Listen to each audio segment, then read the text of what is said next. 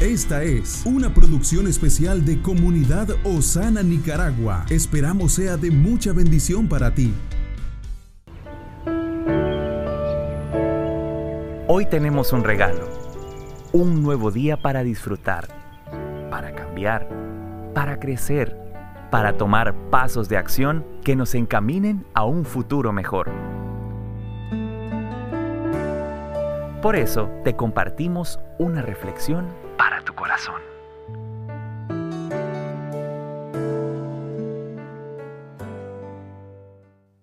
¿Cómo actuar en el fin de los tiempos? Jesús explicó las señales que nos avisarían acerca del fin de los tiempos.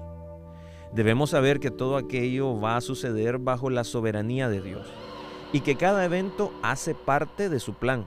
No importa cuáles sean, ni cuán aterradores y confusos nos parezcan todos estos sucesos, porque finalmente son señales que anuncian el regreso del Hijo de Dios. El Señor enseñó claramente cómo debemos actuar, incluso en situaciones hostiles en las que quizá nuestra familia nos dé la espalda. Su instrucción es que nunca dejemos de predicar el Evangelio. Las pautas que nos dejó son, estén atentos, no teman, tengan cuidado y prediquen. Dios es soberano sobre lo que sucederá en el futuro. Es quien lo planifica y quien lo ejecuta. Esta fe es la que nos da la fuerza para no titubear, no tambalearnos, mientras estamos viviendo en medio del caos y toda la confusión. Debemos permanecer firmes y aferrarnos únicamente a predicar el Evangelio hasta el fin del mundo. Solo cuando nos dediquemos por completo a esta obra, Dios ejecutará su plan a la perfección. Debemos aprender la manera de vivir en el presente con sabiduría, dejando el futuro en manos de Dios.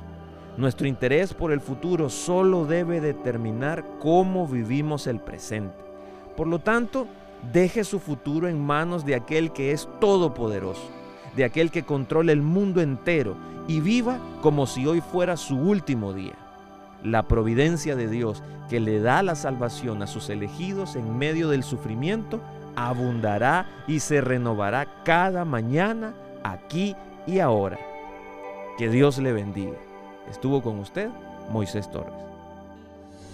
Comparte este podcast para que muchos sean bendecidos. Esta es una producción especial de Comunidad Osana, de Nicaragua a las Naciones.